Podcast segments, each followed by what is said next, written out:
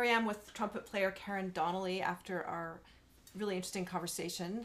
And we're going to do a little free improvisation, like non-tonal. And this is something we've both been experimenting with recently, but we're very, very new at it. Very new.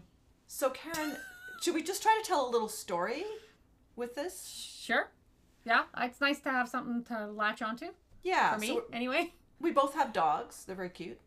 And let's just pretend we're going for a walk with them and it's a very peaceful, beautiful day. But then a bunch of stuff happens and then it kind of resolves. And we come back. For a walk. Okay.